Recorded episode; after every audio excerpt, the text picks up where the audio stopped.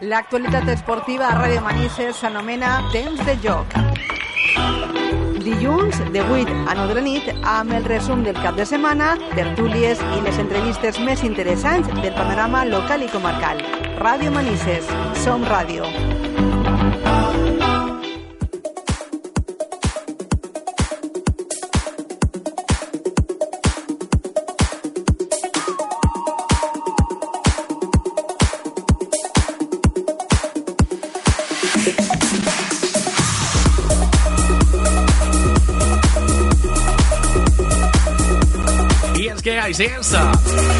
Benvingut, benvinguda, com no, directament a este últim programa dels esports a Ràdio Manises. Buenas tardes, bienvenido, bienvenida. Y es que llega el momento de comenzar este último programa de Ràdio Manises. Si hablamos del deporte. Ahí sí es, el último spy radiofónic de sports en esta temporada. Último espacio deportivo del deporte en Radio Manises. Y es que de esta manera, de una manera no habitual, comenzamos el último espacio deportivo, como no, con todo el equipo para cerrar esta temporada deportiva desde Radio Manises. Buenas tardes, Javi Checa. Buenas tardes. Que sí, que nos vamos, que llega el verano y que acaba el aspecto deportivo en todo lo que tiene que ver con el fútbol, el baloncesto y todos los deportes de primera, y que nosotros también vamos a tomar un pequeño descanso, ¿no?, en lo que es toda esta temporada en la cual hemos disfrutado al máximo de lo que tiene que ver con el deporte. Pues sí, ahora ya toca descansar, las grandes ligas en cuanto al fútbol están ya de vacaciones. Y ahora, pues por esta parte lo que toca es disfrutar de estos torneos de verano, que también son bastante... motivan mucho verlo, porque no es lo que estamos acostumbrados durante todo el año, y está muy bien ver tanto a la selección femenina de fútbol, ese mundial que pinta muy bien, y como a los combinados nacionales sub-21, sub-20, a lo que haya, ¿no? En este caso el sub-21 que empezará dentro de poco, en el sub-20 pues disfrutando del coreano de moda, ¿no?, de Kang-in Lee. Espacios preparatorios para la próxima temporada y también, como no, para empezar a ver nuevos futuros futbolistas y nuevos futuros deportistas para llegar a conseguir quizá lo que están consiguiendo los veteranos, ¿no? Vamos a abrir hoy el programa deportivo destacando, como no, a uno de los grandes en el aspecto del tenis, y es que de nuevo campeón ya. Es la 12ª vez que es campeón del Roland Garros y hablamos, como no, del rey Nadal. Sí, la verdad que es increíble, ¿no?, lo que está consiguiendo. Consiguió sobrepasar ese bajón, ¿no?, que tuvo en cuanto a resultados hace unos años, que parecía que por temas físicos y demás pues no iba a poder volver a lo más alto, y bueno, él sigue ahí. El Roland Garros pues sí que ese dominio que ya es, yo creo que va a ser difícil, ¿no?, que alguien lo iguale en la historia. Está consiguiendo algo que es extraordinario y nada más que agrandando su leyenda, ¿no? Y bueno, esperemos que siga durando, porque la verdad que ha sido bonito, ¿no?, poder estar disfrutando de uno de los mejores deportistas de la historia de España. Haciendo historia, porque hablamos de un inicio en el cual su primera final en este torneo va a ser en el 2005. Y ya lleva 12, nada menos que 12 trofeos Rafa Nadal en tierra batida. Sí, creo que leí el otro día que era el primer tenista que lo conseguía, que el segundo tuvo 11, o no sé si era 10, ¿no? Algo así, y bueno, que él ya lo había superado, y bueno, era increíble, ¿no? Ahora parece que va a por ese récord de Roger Federer, que tiene 20 Grand Slams. Y veremos, ¿no? Creo que están 18 Nadal y bueno, yo creo que puede conseguirlo, porque está volviendo a ser el mejor otra vez. Un Rafa Nadal que continúa batiendo récords y que parece que no tiene fin, ¿no? Parece que estaba en su recta final de carrera deportiva, pero cada vez que pensamos una cosa así nos deleita y nos sorprende con un trofeo más. Sí, porque siempre todo el mundo sabe de ese carácter ganador que tiene Nadal, esa mentalidad que lo hacen ser, bueno, todavía mejor de lo que es. Y yo creo que va a seguir así. Yo creo que aprendió de esos años en los que pues físicamente estuvo muy mal. Yo creo que ahora decide muy bien cuándo jugar, cuándo no forzar más de lo que toca, porque al final los años pasan, ¿no? Y al final es para estar compitiendo al máximo nivel durante tantos años, tienes que al final saber cuidarte. Y yo creo que aprendió, lo está haciendo y Y bueno, ahí lo vemos, ¿no? Que cuando sabe que tiene que ir a competir, lo hace al máximo. Y al máximo está claro que es uno de los mejores. Bueno, un campeón eterno, podemos llamarlo así, ¿no? Rafa Nadal, que continúa siendo uno de los más grandes, porque el balear repite otra vez triunfo ante Thiem en esta ocasión, en esa final de París, y ya suma, como decíamos, su nuevo título del Grand Slam. Sí, y además eliminando a Federer en semifinales, ese partido que tanto gusta ver a la gente, ¿no? A dos grandes del tenis como Federer y Nadal, que tantos partidos nos han regalado, y que recuerdo hace unos años que tuvieron una final que ya se daba como que era histórica. Sí, podía ser una de las últimas entre los dos, tal, y no, aún siguen ahí los dos dando mucha guerra, y bueno, segundo y tercero del ranking ATP, está Djokovic todavía primero, pero bueno, seguimos disfrutando de ellos. Recordamos, antes hablábamos de esa lista, ¿no? Para recordar los campeones del Grand Slam, es verdad que Roger Federer tiene, el suizo, 20 títulos, seguido por Rafa Nadal, que ya tiene 18, Novak Djokovic, el serbio, que tiene 15, y ya luego Peter Sampras, que hay que recordar que llegó a los 14, el americano, ¿eh? Sí, pues la verdad que ahora que leyendo la lista, ¿no? Hemos podido, bueno, yo por lo menos he podido disfrutar de los tres que ahora mismo has dicho que están en el podio de máximos ganadores. Así que yo creo que tiene muchísimo mérito el llegar a esas cifras, porque quiere decir que has estado durante gran parte de tu carrera al máximo nivel, ¿no? No es como algunos, ¿no? Que pueden tener sus picos de rendimiento, ganar algunos, pero lo que están consiguiendo estos tres es increíble, ¿no? Durante toda la carrera, digamos, ganando. Porque si hablamos, no se llegan a estas cifras. Si hablamos un poco como referencia en el tenis, relacionado un poco con el fútbol, podríamos llegar a decir que Rafa Nadal y Federer han sido Messi y Cristiano, ¿no? Dos jugadores, dos deportistas de élite, que la verdad es que confluyan, ¿no?, en un mismo periodo es muy difícil, y sí que es verdad que estamos disfrutando de dos jugadores que van a pasar a la historia. Sí, yo creo que sí, que es, y sobre todo lo mismo que pasaba en el fútbol, ¿no?, que es muy difícil ver a dos jugadores, lo que comentábamos, que tan ganadores durante tanto tiempo, ¿no?, que es lo mismo que hemos visto con Ronaldo y Messi, que es muy difícil encontrar a dos jugadores tan potentes durante un periodo tan largo, ¿no?, y los dos juntos. No sé, yo creo que es algo para lo que pasará mucho tiempo hasta que volvamos a ver dos potencias tan grandes juntas, y bueno, lo estamos disfrutando, esperemos que aún dure todo lo que pueda, pero bueno, sabemos que al final la edad pasa, y veremos, ¿no?, hasta cuándo aguantan, sobre todo Federer, que es más mayor, pero bueno, ahí está el tercero, que yo creo que eso que solamente... nunca se despide, ¿eh? Sí, sí. Bueno, hoy teníamos que comenzar Temps de Choc con esta noticia, ¿no? Recalcando un poco ese nuevo triunfo de Rafa Nadal, que, como no, continúa siendo uno de los grandes de este deporte. También vamos a hablar hoy, también un poco recordar también esa fase de playoffs en el cual se encuentra el Valencia Basket, que se va a enfrentar ante el Real Madrid en La Fonteta en breve, ¿no? Sí, jugará hoy el tercer partido de la serie de semifinales, en el que, bueno, está obligado a ganar si quiere seguir vivo, y viene con un 2-0 que, bueno, está complicado, ¿no? Pero bueno, esperemos que intente hacer la machada de remontar, y de todas formas la temporada yo creo que ha sido muy buena con ese título, y bueno, esperemos que acabe bien en la liga, y si puede durar más de lo que de hoy esa serie, pues adelante. Bueno, y también vamos a hablar, como no, de esa buena actuación que está teniendo uno de los jugadores de la cantera del equipo Che, ¿no? Estamos hablando del coreano. Sí, Kang-in Lee, que está teniendo un Mundial Sub-20 pues fantástico, ¿no? Yo creo que ahora mismo es el mejor jugador del torneo, es con el que todo el mundo está alucinando. Es un Mundial Sub-20, él tiene 18 años, está jugando con chicos mayores, y aún así domina, ¿no?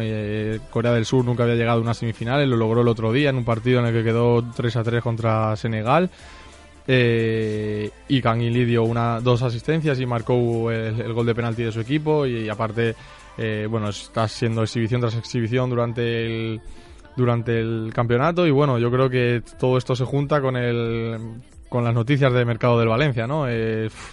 Cuesta entender o a la gente empieza a costarle entender que Kang-in Lee parece que suena más para salir cedido este año que para estar en el Valencia, Y eso es lo que la gente, pues, está claro que Marcelino es el que mejor sabrá, pero un talento así es difícil que entender que no tenga cabida en un equipo como el Valencia, ¿no? Que sobre todo en esa parcela de juego que hemos visto este año, que a veces se atascaba un poco el equipo, pues que alguien así, viendo las exhibiciones que está teniendo en este torneo, no tenga por lo menos minutos para demostrar. Está claro que no va a llegar y va a ser titular indiscutible desde el primer momento, pero yo creo que sí que debería tener la oportunidad de ganarse esa posibilidad, porque lo está demostrando, ¿no? Yo creo que es difícil encontrar un prospecto así con 18 años en los últimos años aquí en el Valencia. Uh-huh. y ya no solamente los de Valencia, lo está diciendo todo el mundo, está maravillando. Y yo creo que, vamos, si no es en el Valencia el año que viene, yo creo que este chico tiene que jugar en algún equipo de primera y vamos, yo creo que puede demostrar lo que es capaz y ser un activo bastante importante del Valencia del futuro. Uh-huh. Y es que la verdad es que está causando sensación, ¿no? En Polonia, en ese Mundial Sub-20, y es que el surcoreano sí que es verdad que no ha encontrado su sitio en la cuestión táctica, ¿no? del equipo che, pero quizá porque el entrenador no premia un poco esa forma de jugar que tiene o que marca un poco el perfil del jugador, y que lógicamente ya veremos si la temporada que viene considera que es atractivo, ¿no? el mantenerlo o tener que cederlo, ¿no? Sí, yo creo que el problema que ha tenido Kang-in es igual que le ha pasado a Guedes, ¿no? Vimos a Guedes ser sustituido en un partido contra el Sevilla en esta segunda vuelta por el poco trabajo que estaba haciendo defensivamente, y yo creo que eso es para Marcelino es prioritario. Uh-huh. Yo creo que ahí es donde Kang-in entiendo que flaquea para la idea del entrenador, que es sabemos como Marcelino, que prioriza mucho el orden, ser un equipo compacto, que compita contra cualquier equipo.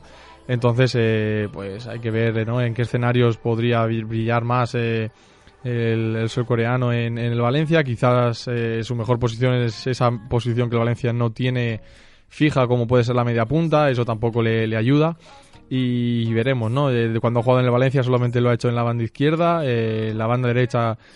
Supongo que por lo que hablábamos del tema defensivo no le cuadra a Marcelino, y media punta ahora mismo no tenemos, ¿no? Pues es esa posición que ocupa Rodrigo de delantero, segundo delantero bajando a recibir, y no es el puro 10, ¿no?, de toda la vida que puede ser el Kang-in. Entonces veremos, a ver Marcelino cómo redondea la idea. Se está rumoreando muchos fichajes para el Valencia, de momento no se concreta ninguno, y luego tenemos muchos frentes abiertos, como son tanto los que estaban cedidos en el Valencia como los que el Valencia tiene cedidos fuera, como los tantos canteranos jóvenes que van a venir, que aún no se sabe su situación. Luego están los Kang-in, Ferran, yo creo muchos frentes abiertos, y de momento ninguna respuesta. Uh-huh.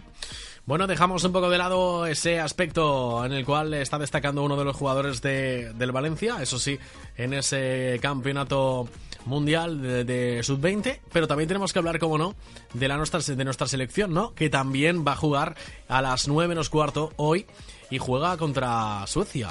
Sí, que ya ganamos el jueves o el viernes contra Islas Feroe. Conseguimos esa primera victoria por 4-1 con ese gol de Gallán, siendo titular en este primer partido, que yo creo que es una gran noticia para Valencia y para el jugador, redondeando un año magnífico, ¿no?, esa convocatoria, y encima en ese debut, en esta concentración con gol incluido para un lateral izquierdo. Yo creo que magnífico. Y hoy tenemos el siguiente partido. Este sí que es verdad que es más importante, ¿no?, por el rival, porque se supone que dentro del grupo Suecia es el rival, podría ser a batir, entendiendo que España es favorita. Y yo creo que una de las noticias es que el portero titular va a ser Kepa, ¿no? No va a estar De Gea. Así es. La alineación, bueno, pues la recuerdo, va a ser Kepa, Jordi Alba, Íñigo Martínez, Ramos, Carvajal, Busquets, Fabián, Parejo, Isco, Aspas y Rodrigo. O sea que tanto Parejo como Rodrigo titulares, Fabián, el jugador del Nápoles, que ha hecho una gran temporada el año pasado en el Betis, y ahora ahí en Nápoles, en Italia, siendo de los mejores de la liga. Una de las sorpresas, y sobre todo la del portero, ¿no?, porque veremos si es una decisión simplemente por rotar y demás, pero siendo Suecia el partido a priori más importante de esta concentración, sorprende, ¿no? Uh-huh. Veremos si hay relevo en la portería o la situación de Gea, ¿no? Que tanto llevamos. Pinta de que va a haber cambios en la portería. Parece ser que la confianza que se tenía en De Gea ya no es tanta, y sí que es verdad que empiezan a sopesar la posibilidad de que haya un cambio de guardameta y que la confianza vaya a Kepa. Sí, la verdad que es algo que ya llevamos desde el último torneo, por todos los fallos que tuvo De Gea, teniendo dudas, hablando, y sorprende, ¿no? Que ahora apuesten por Kepa. Veremos si es definitivo o qué, pero bueno, también Kepa es normal, que está haciéndolo muy bien ahí en Londres. Este año ha ganado la Copa de la Europa League. Y está siendo un partido importante, entonces veremos, ¿no? Yo creo que en cuanto a nivel, el De Gea del United no tendría rival ahora mismo en la portería de España, pero es verdad que el nivel que estaba dando De Gea en la portería de España, pues no tenía nada que ver con ese que está dando en Inglaterra. Y es una pena, ¿no? Porque yo creo que nos estamos perdiendo un gran portero que ya está siendo dominante, ¿no? En una liga como la Premier, y que aquí por lo que sea, pues no está cuajando. Dejamos un poco también de lado ya este aspecto de la selección y tenemos que hablar también de cosas que van a llegar en un futuro. Y es que sí que es verdad que llegan ya los desafíos de alto voltaje en el aspecto de ese bombo en el cual se va a encontrar el bombo número 3 que se va a encontrar el Valencia Club de Fútbol a la hora de la clasificación de la fase importante que ha conseguido al final de la Champions. Sí, la verdad que bueno, yo creo que es algo que tenía que recuperar el Valencia. El año pasado, cuando se clasificó, estuvimos pendiente del resultado, no sé si era de una de las previas con el, no sé si era el Estrella Roja o algún equipo así, que para ver si estábamos en el bombo 4, el bombo 3. Yo creo que es algo que cuesta, ¿no? Un equipo como el Valencia ir sufriendo para ver si está en el bombo 3, en el 4. Yo creo que hay que recuperar ese estatus. Este año hemos conseguido entrar ya en el tercero fácilmente. Esto no lo va a hacer el seguir avanzando sobre todo el seguir participando en Champions y seguir avanzando en rondas tanto de Champions como de Europa League, porque también suma, y yo creo que es algo a lo que tenemos que volver, ¿no? A estar en esos bombos de cabeza sin sufrir tanto por lo que hagan otros equipos de bombos menores, ¿no? Entonces esperemos que para los próximos años pues podamos seguir avanzando, que será buena noticia. Va a ser muy difícil que el Valencia evite, ¿no?, un grupo de la muerte en Champions. Sí, es que vamos a recordar, eso sí, el grupo del bombo número 3 ya está configurado al 100%. Sí que es verdad que el cuarto faltan todavía equipos porque no se ha terminado todavía esa selección de clubs, pero sí que es verdad que vamos a recordar el bombo número 3 en el cual se encuentra el Valencia Club de Fútbol. Nos encontramos con el Bayer Leverkusen, con el RB Salzburgo, el Valencia, el Inter de Milán, el Lokomotiv de Moscú, el KRC de Genk, el Galatasaray y el RB Leipzig.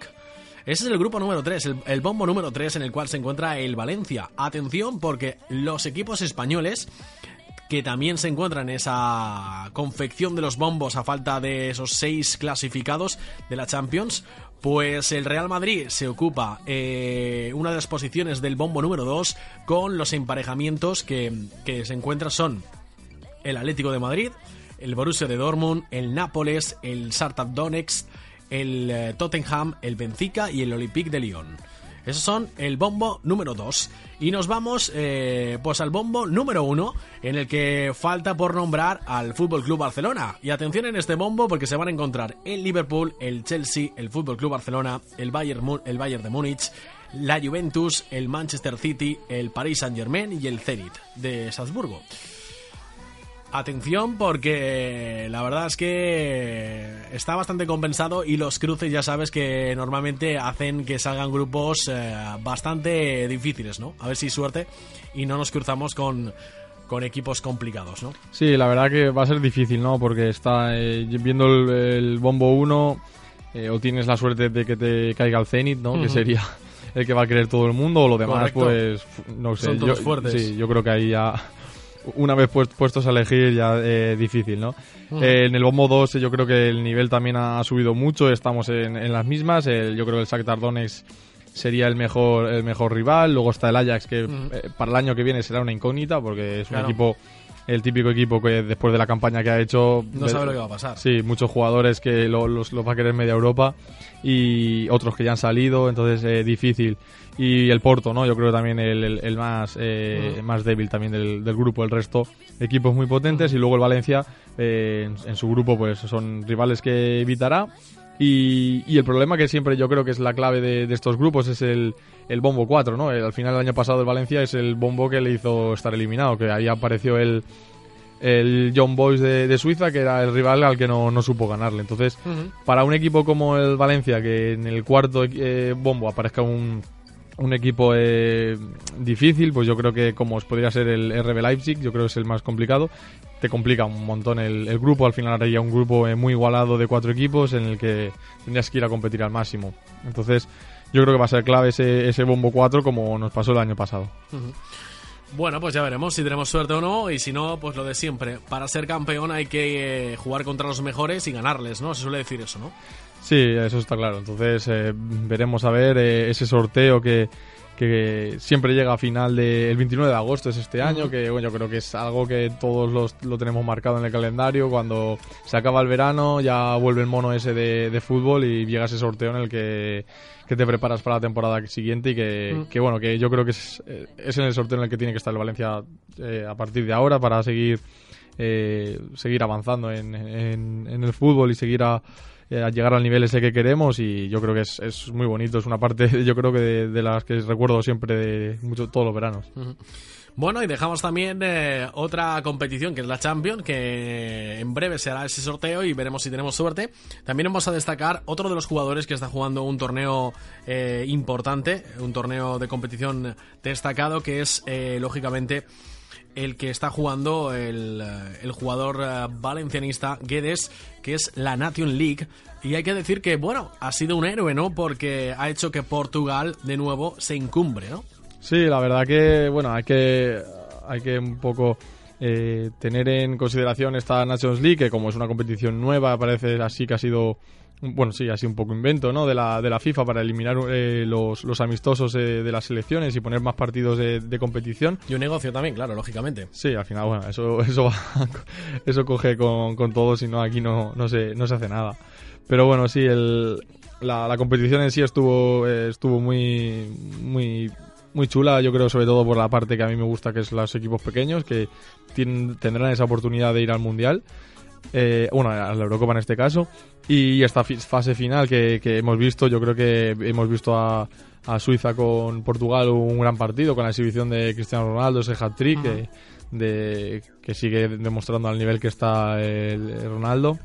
Y luego ese partido de Holanda con Inglaterra, en la que Inglaterra yo creo que aunque quedaron eliminados a penaltis, yo creo que tendrá que avanzar un poquito.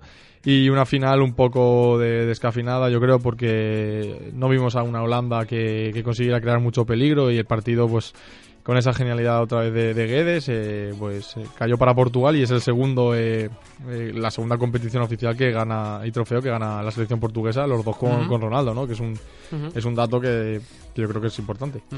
Bueno, también destacar pues que termina un poco la temporada a lo grande el jugador de Guedes, ¿no? Con eso sí, con la selección, porque con el Valencia pues ha tenido la mala suerte de no ser regular, y sí que es verdad que termina la temporada pues ganando un título que al final es importante, ¿no? Sí, acabó con la Copa del Rey, ahora gana con Portugal, esperemos que el año que viene pues...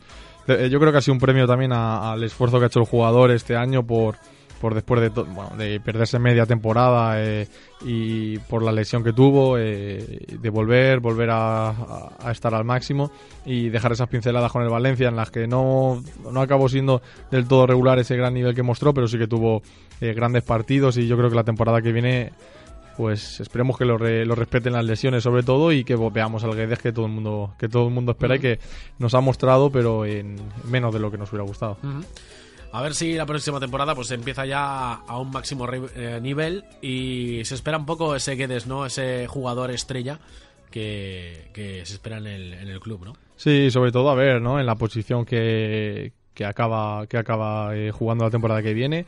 Lo que comentábamos antes del Valencia, queda mucho por hacer en el mercado y muchas decisiones que tomar, ¿no? Yo creo que en cuanto a todo lo que hay, pues habrá muchos jugadores que puedan ver modificada su su situación en el terreno de juego. Veremos qué pasa con Rodrigo, si es Guedes el que pasa en la delantera, como si parece que se intuye, si acabará en la banda izquierda o qué, pero el Valencia la verdad que tiene mucho trabajo y yo la verdad que no tengo ninguna cosa clara en cuanto a todo lo que está pasando, porque creo que baraja muchas situaciones al final por el tema de siempre, ¿no? El económico que hace estar abierto a cualquier posibilidad. Bueno, seguimos haciendo un repaso, ¿no?, de esa actualidad deportiva, y hay que hablar también de un poco esa situación que se encuentra ahora mismo otro de los equipos de nuestra comunidad, Levante, y es que actualmente hay que decir que se encuentra ya por tercera semana consecutiva sin director deportivo. Sí, pues el Levante, la verdad que eso es una mala noticia para ellos por el tema de que tienen que moverse rápido en el mercado y sobre todo tener muchas cosas vistas. También por lo del tema económico, ¿no? No puede jugar con ese dinero que sí que tienen otros y que tiene que tomar buenas decisiones. Yo creo que ya tienen a Sergio León, ¿no? He escuchado que... Bueno. O lo he escuchado hoy en la radio, y que estaban buscando también otro delantero y un medio defensivo, que fueron apuestas del año pasado que no salieron muy bien. Y que este año pues son posiciones a reforzar, y esperamos que con más acierto. Y por otro lado sí que hay que destacar un poco la situación del juvenil, ¿no?, del Levante, que está invencible. Y es que los granotas son los únicos invictos en lo que lleva el 2019. Sí, pues son datos que muy meritorios, ¿no? Porque conseguir lo de no perder ningún partido es muy complicado, y sobre todo en estos niveles. Bueno, hay que decir que igualan un poco los números del Real Madrid, el Atlético de Madrid y el Villarreal, en otras temporadas. Sí, pues complicado de conseguir, sobre todo en cuando ya las categorías son de las grandes, eso es bastante difícil. Y bueno, vamos a continuar hablando un poco más de esa actualidad deportiva que, como no, en este último programa, pues lógicamente tenemos que destacar. Y como no, es el aspecto del fútbol en el ámbito femenino. Sí, la verdad que es una de las mejores noticias, ¿no?, que podemos dar, ese debut de España en el Mundial, con victoria y remontando, ¿no? 3-1, y yo creo que la mejor forma de empezar el Mundial, que todo el mundo lo puede ver y lo puede seguir en Gol TV, ¿no? Se muda el Mundial en abierto, yo creo que es una gran noticia, y que es una oportunidad ahora que hay descanso de muchos otros deportes y competiciones, de disfrutar de este Mundial, porque al final tenemos una selección buena, que como la nuestra, que tiene opciones de todo, ¿no? ¿Por qué no? Y es una oportunidad para verlo y acercarnos más. Bueno, hablamos de la Copa Mundial Femenina, que se va a jugar en Francia, que se está jugando en Francia, y que lógicamente pues el que le guste el fútbol, y más el fútbol femenino, pues tiene la posibilidad de disfrutar, ¿no?, este verano de un Mundial, ¿no? Sí, sobre todo eso, que un Mundial que se dé en abierto entero, que tengamos todos los partidos disponibles, que sea fácil acceso. Yo creo que es algo que estamos consiguiendo, ¿no? Porque es difícil ya que la gente se ponga a ver el fútbol femenino, pues hay que darle visibilidad, ¿no? Yo creo que esto ayudará, porque seguro que la gente no lo ve tanto, quizás por desconocimiento, ¿no? Entonces yo creo que acercarlo el fútbol a la gente, para ese primer empuje, que la gente lo vea y disfrute con ello, y seguro que mucha gente acaba enganchada porque se puede disfrutar igual. Bueno, y dejamos un poco también de lado ya lo que tiene que ver la situación actual de los clubs, y de lo que puede llegar hay que hablar. Y es que empezamos a hablar un poco de esa etapa de rumores y de fichajes. Entre ellos, pues ya empiezan a llegar fichajes que se empezaban a oler, ¿no?, se suele decir, pero que ya son una realidad. Y entre ellos, pues el famoso rumor de hace muchas temporadas, de muchos veranos, ahora se ha hecho realidad. Y es que ahora sí que es oficial que el belga Hazard es primer fichaje estrella del Real Madrid para la próxima temporada, y que ahora sí que lo han hecho ya oficial. Desde Inglaterra pues ya se empiezan a hablar de cifras, y estaríamos hablando de un añadido de unos 70 millones de euros. Sí, la verdad que era algo que solo quedaba, yo creo, el anuncio. Estaba claro, el mismo Hazard ya lo dijo, que quería salir, quería buscar otros retos, y estaba claro desde hace tiempo que el jugador iba a caer en el Madrid. No sé exactamente la cifra, pero bueno, es un jugador que lo que se rumorea en torno a los 100 millones de euros por el nivel que tiene, yo creo que es bastante buen precio para el Madrid, que se aprovechó de de que el jugador no quisiera renovar el contrato, como ya hizo con Courtois, y lo saca a un precio mucho menor de lo que vale, ¿no? Viendo precios que se pagaron por Coutinho, por ejemplo, yo creo que Hazard por este precio es una ganga, ¿no? Yo creo que para el Madrid le va a venir genial, es un jugador que necesitaba, sobre todo para enganchar un poco a la afición, ¿no? Después de un año difícil, pues la afición quería cambios y yo creo que lo está teniendo, ¿no? Vino Jovic, el delantero, ahora Hazard... Bueno, Jovic, que también ya es oficial, claro, el fichaje. Sí, Jovic, un gran delantero, ¿no? Que veremos si llega a explotar o qué, ¿no? Si solamente fue una temporada como la que ha hecho este año. Pero yo creo que condiciones tiene, veremos, porque también el Madrid es un club difícil, ¿no? No todo el mundo sirve para triunfar en el Madrid. El problema también es que tú puedes ser muy bueno, pero si llegan gente nueva y con futuro de ser estrellas, igual que unos llegan, otros tienen que salir. Sí, ese es otro tema, ¿no? Porque el Madrid ahora mismo cuenta con Raúl de Tomás, con Benzema, con Jovic y con Mariano. Y Mariano ya tuvo esas declaraciones, las que dijo que quería quedarse, pero yo creo que la situación para él debe ser complicada, ¿no? Benzema es el delantero titular, al final le gusta mucho. Habrá que verlo, ¿no? Habrá que verlo si continúa siendo el titular, ¿no? Sí, veremos de principio yo creo que sí, pues, pero veremos, ¿no? Cómo se adapta Jovic, primero sobre todo esa adaptación a la liga, a un nuevo idioma y demás, y si empieza a rendir, pues veremos esa pelea en la que yo creo que Mariano pues se va a ver un poco alejado, ¿no? Del juego, y veremos si al final rectifica y toma otra salida, ¿no? Yo creo que es un delantero muy... Sonaba también para el Valencia, y yo creo que para equipos como el Valencia es un delantero muy apetecible y que puede ir muy bien. Veremos si él se queda un año para intentar pelear o decide eso, ser importante en otro equipo. Pero bueno, el Madrid la verdad que está haciendo muchos fichajes. Ahora hay otro nuevo que es el lateral del Lyon, Benjamin Mendy, que lo de Sams ya lo ha confirmado, porque había rumores de que había fallado el control médico, pero nada, lo ha desmentido el seleccionador y parece que se va a ser pronto oficial el próximo fichaje del Madrid, ¿no? Que busca un reserva, o bueno, que compita con Marcelo en ese lateral izquierdo, y un buen fichaje, un jugador joven y con futuro, ¿no? También como Jovic. Yo creo que hay dos fichajes en los que, si va bien, van para largo, y luego Hazard, ¿no? Que es la estrella. Quizá aún falta el jugador del bombazo, ¿no? Porque podemos decir que Hazard no es el fichaje estrella. Yo creo que lo que todo el mundo soñaría es Mbappé, pero es que con el PSG, bueno, las últimas declaraciones que ha hecho Mbappé, que es verdad que últimamente hace unas a favor y otras en contra, sí que es verdad, pero las últimas que ha hecho ha vuelto a dejar la duda, ¿no? De que, bueno, que cabe la posibilidad, ¿no? De que la temporada que viene no esté en el equipo. Sí, yo creo que siempre se deja querer, ¿no? Por no cerrar nunca esa puerta, porque sabe que en cualquier momento puede llegar la opción. Es verdad que es complicado por el precio, ¿no? Estamos en unas cifras ya en las que cuánto puede valer Mbappé, ¿no? Quizás 250, 300... Ni idea, la verdad es que el PSG no tiene problema de tema económico, no tiene... Ni prisa, o sea, no que... Prisa. Claro, es complicado este mercado en el que ya nos estamos yendo a esas cifras tan altas. Luego hay que ver mucho el tema del resto de jugadores. Neymar está teniendo ahora muchos problemas, nueva lesión que lo aparta de la Copa América, luego suena Griezmann... También para el PSG, veremos. Yo creo que hay muchos frentes abiertos y sobre todo ese efecto dominó que se suele dar entre los grandes equipos cuando hay dinero de por medio en los fichajes, en los que a partir de que se realice uno, pues van cayendo el resto de fichajes, ¿no? En este caso, el Chelsea, como tiene ese veto para fichar por la UEFA, por negligencias en tema de fichajes, no puede fichar y no va a poder gastar ese dinero que ha recibido por Hazard de Madrid.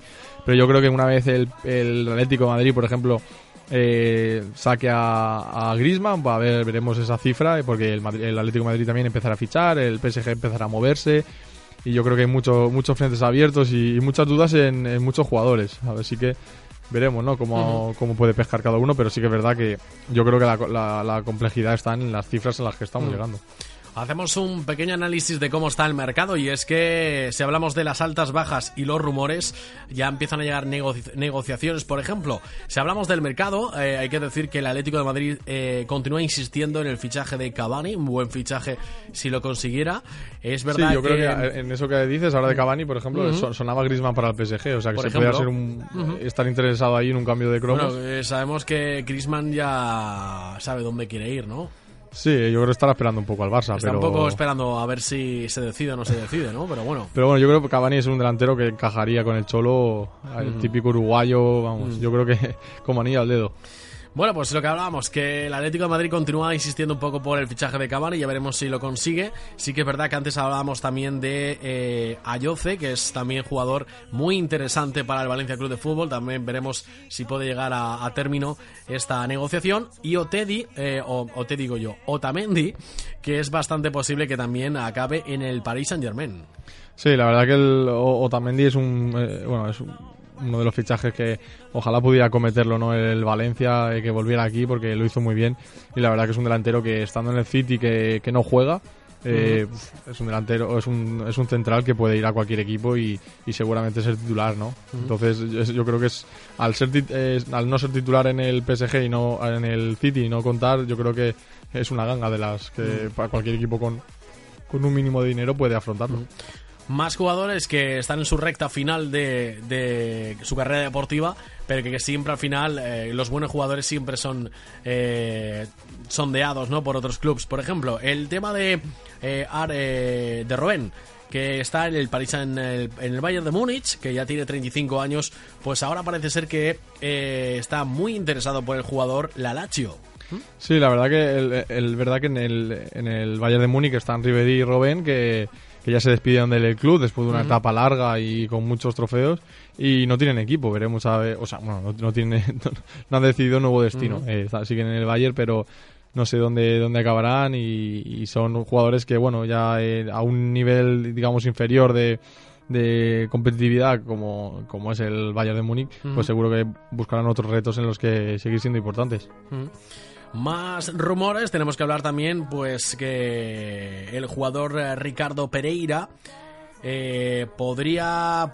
apunta también que podría caer en el Paris Saint-Germain, y es que este club, lógicamente, por cuestiones de pedir, no tiene problema. Sí, yo creo que es uno de los clubes en los que siempre se relaciona todos los jugadores, porque por potencial económico, como el fair play financiero, yo creo que nadie sabe muy bien cómo funciona, porque más que ellos, ¿no?, hay equipos que gastan y gastan y parece que no tiene fin, no creo que tenga ningún problema. Un jugador que apunta con tan solo 25 años a ser un jugador destacado. Hay que recordar que es un jugador que es lateral de diestro y que está jugando en el Leicester City. Un Ricardo Pereira, pues bueno, que ya es internacional con Portugal y que empieza a ser ya destacado, ¿no? Entonces, claro, enseguida el Paris Saint-Germain marca rápidamente su guión sobre el jugador. Sí, luego otro jugador portugués que seguro que anima mucho el mercado es el Joao Félix, creo que es el del que estuvimos hablando el otro día, del Benfica, que estuvo jugando también la Nations League con Portugal. Ese joven jugador que va a sonar para muchos equipos y por mucho dinero. Entonces, yo creo que otro jugador que seguro que acaba sonando para media Europa. Bueno, estamos hablando de rumores, y entre ellos de uno que ya hemos hablado, que es el jugador de Didier. En la noticia que decía Didier Deschamps del tema de que el Mendy iba a jugar en Real Madrid, pues acaban de hacerlo oficial de que el lateral será ese cuarto fichaje para esta temporada, aparte de Jovic, Hazard y Militao. Sí, ya es oficial. Sí, mientras hablamos parece que... Sí, que nos han escuchado y han dicho, bueno, esto hay que cerrarlo ya. Pues así es, jugador del Real Madrid, ese cuarto fichaje ya, para hacerle difícil la posición a Marcelo. Sí, no, Marcelo, que sí, había sido uno de los más criticados esta temporada por su rendimiento, sobre todo defensivo, en el que veremos, ¿no?, si el joven lateral francés se lo pone difícil y le puede llegar a quitar el puesto. Pues ya veremos, porque últimamente Marcelo estaba siendo muy, pero que muy cuestionado, ¿no?, en esa fase final de temporada. E incluso se decía de que tenía intenciones de salir del club, incluso forzando un poco la salida, ¿no? Sí, tampoco sé si al final lo convocaron para la Copa América, que juegan en Brasil, no sé si va, pero bueno, yo creo que la temporada la verdad ha sido de muy poco nivel, ¿no? Uh-huh. Entonces, si cuaja el lateral francés Mendy, pues ahí hay lateral para mucho tiempo. En el Mónaco, en el Lyon lo ha hecho muy bien, y yo creo que estaba claro que el salto lo iba a dar, y creo que han sido 45 millones de euros o algo así, que uh-huh. La verdad que es una cifra que por un lateral en teoría suplente pues solo se puede permitir equipos como el Madrid. Pero bueno, yo creo que si sale bien tiene para mucho futuro. Jugadores muy interesantes para reforzar las plantillas y poder afrontar la temporada que viene, los objetivos y los retos que lógicamente cada uno se marca para intentar mejorar, ¿no?, lo de la temporada anterior. Sí, y sobre todo para el tema de, como comentabas, del Madrid, uh-huh. Tanto los objetivos que tienen los clubes como los propios jugadores, ¿no? Uh-huh. Porque habrá que ver en el Madrid los Isco, Asensio, Brahim Díaz, ¿no?, Lucas Vázquez. Hay mucho jugador ahí que hay que ver, lo que hablábamos. Sí, ya llevan cuatro. Claro, si llegan cuatro fichajes, cuatro tienen que salir. Claro, y hay mucho jugador ahí, como por ejemplo, bueno, ahora mismo que si ya han fichado a Mendy, veremos que Reguilón, una de las apariciones de esta temporada, el chico ya no tiene hueco en el Madrid. Claro. Y yo creo que es un jugador muy apetecible para cualquier equipo uh-huh. que necesite un lateral izquierdo. Yo creo que eso es una lástima, ¿no?, que estos chicos no lleguen a tener la oportunidad, pero bueno, supongo que el Madrid será el que más sabe, pero sobre todo es importante el tema de esos jugadores como Isco, como Asensio, que no han dado el nivel este año. Veremos qué pasa, ¿no? Porque uh-huh. Yo creo que el Madrid aún no ha parado, que va a caer alguien más, y son jugadores muy importantes, ¿no? Porque Isco ahora sigue siendo titular, como por ejemplo con España. Asensio pues es uno de los que más proyección tenía, no me salía, y veremos, porque son jugadores que si deciden salir son jugadores muy apetecibles en el mercado. Uh-huh.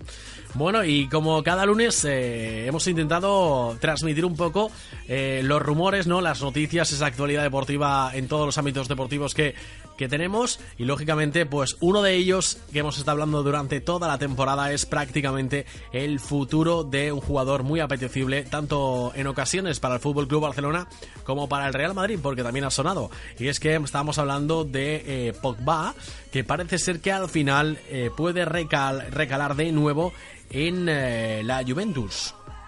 Pues eso sí que sería uh-huh. Una noticia sorprendente, ¿no? Porque la Juve acaba de hacerse con Aaron Ramsey, el centrocampista galés del Arsenal, uh-huh. a coste cero, porque acababa contrato, y es otro jugador del perfil de Pogba, yo creo que mucho más sacrificado que el francés, que ya sabemos que uh-huh. cómo es. Poco regular, sí. No es regular, eso sí.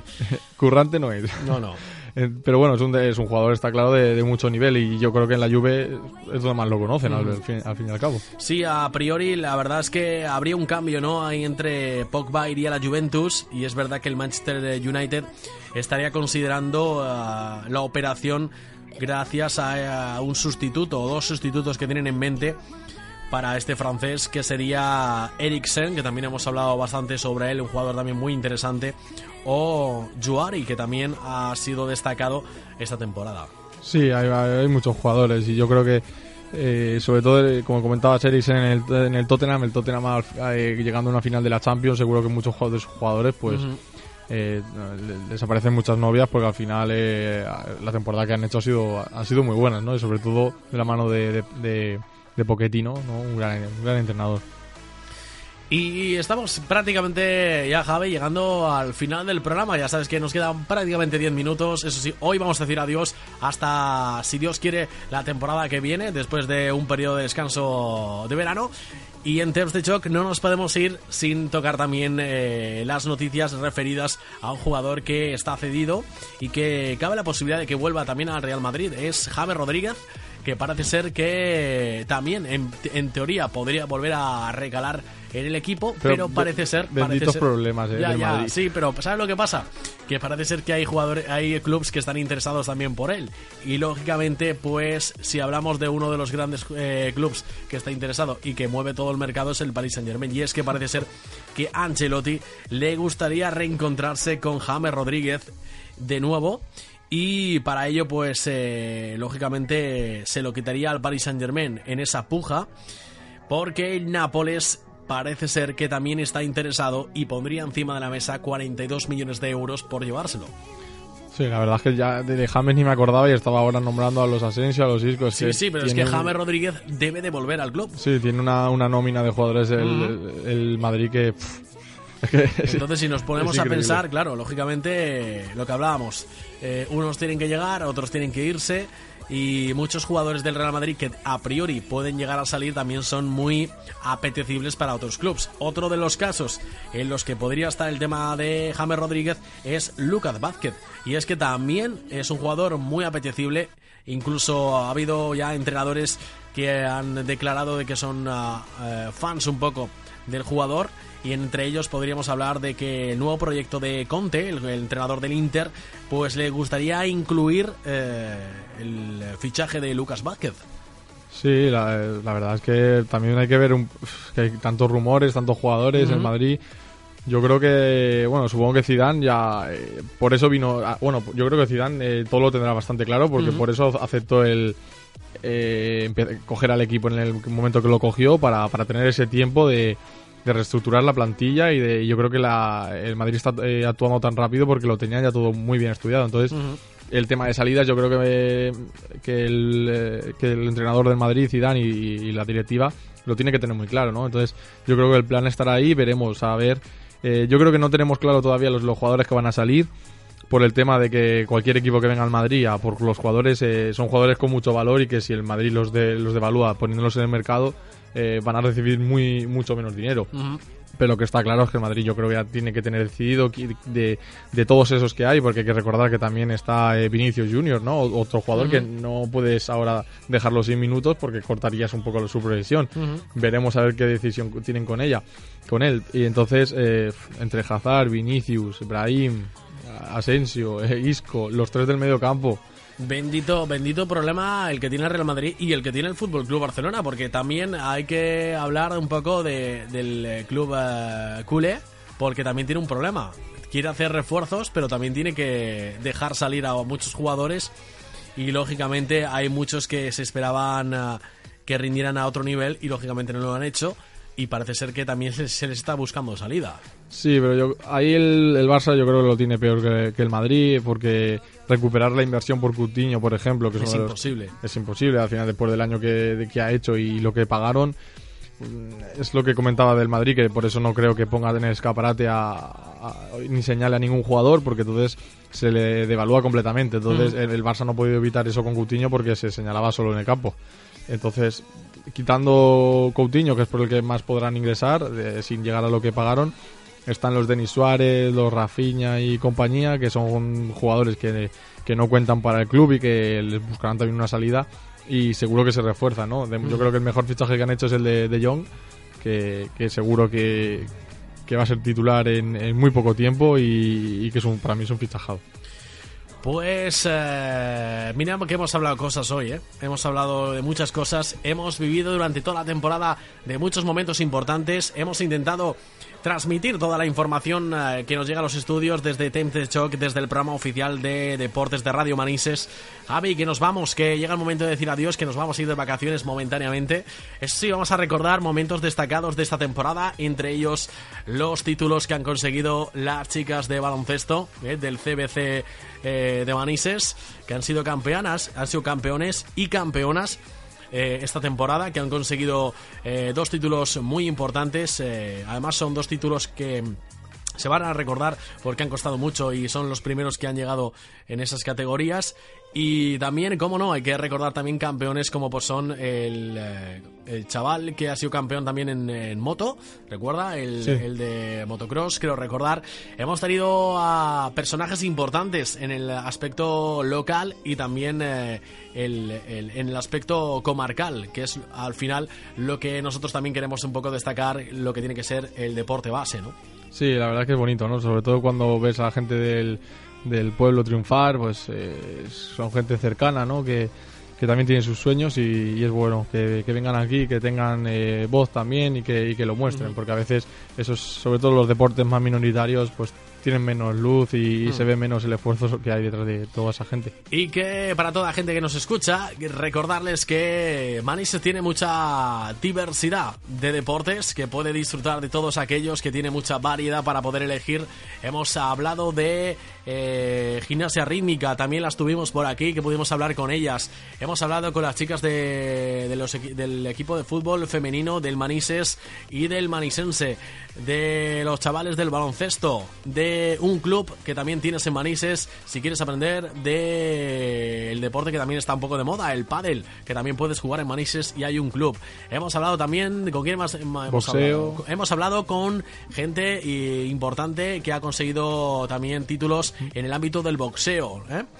Y todo aquello que lógicamente queremos destacarte para que disfrutes también de lo que es el deporte, la vida sana. Cómo no nos podemos olvidar también, cómo no, de los tanto los torneos, las carreras populares que también hemos tenido por aquí, al Club de Atletismo Trabaleguas, que hemos tenido por aquí también con toda la información y todo lo que nos han ofrecido, y que lógicamente pues hemos tenido una temporada de mucha información, ¿no? Sí, y además que bueno, que yo creo que ha sido bonito contar toda la temporada del centenario del Valencia, que yo creo que era algo que le ha hecho mucha ilusión a toda la gente, y que encima hemos podido disfrutar de ese título, que fue un broche final muy, muy grande, y yo creo que ha sido un año que ha sido bonito poder narrar todo eso, aunque ha sido duro, ¿no? Durante bastante, ¿no? Bastante. La temporada no ha sido fácil, y cuando ya al final recoges esos resultados y esos objetivos cumplidos, pues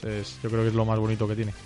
Pues nosotros nos vamos, eso sí, perdonar si nos olvidamos de alguien, de algún club o de alguna persona que ha pasado por aquí por los estudios y no lo hemos nombrado, porque ha pasado bastante gente, ¿eh? Sí que es verdad que hemos hecho un recorrido un poco en la memoria, ¿no?, de toda aquella gente que ha podido pasar por aquí, que ha podido disfrutar con nosotros y con vosotros, y que la próxima temporada, pues que si Dios quiere estaremos aquí con más información, con más momentos y sensaciones relacionadas con el deporte, que es muy importante, y que lógicamente pues que disfrutaremos más de Temps de Choc. Javi, ha sido un placer tenerte esta temporada, y la temporada que viene pues ya veremos qué hacemos, si seguimos, no seguimos o qué hacemos. Sí, aquí yo estaré encantado, y la verdad que un año más de esta bonita experiencia, y a continuar, ¿no? Y que todo el mundo disfrute del deporte este verano, con cuidado por las temperaturas que hay, y eso es verdad, ¿eh? Y a recargar pilas para el año que viene. Como siempre, lo más importante en el deporte es el que es la salud, ¿no? La motivación, la salud y las ganas de disfrutar el momento,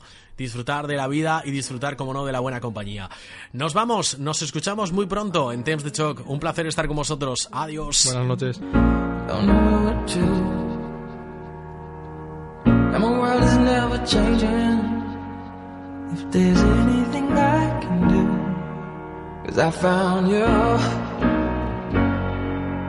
I found you.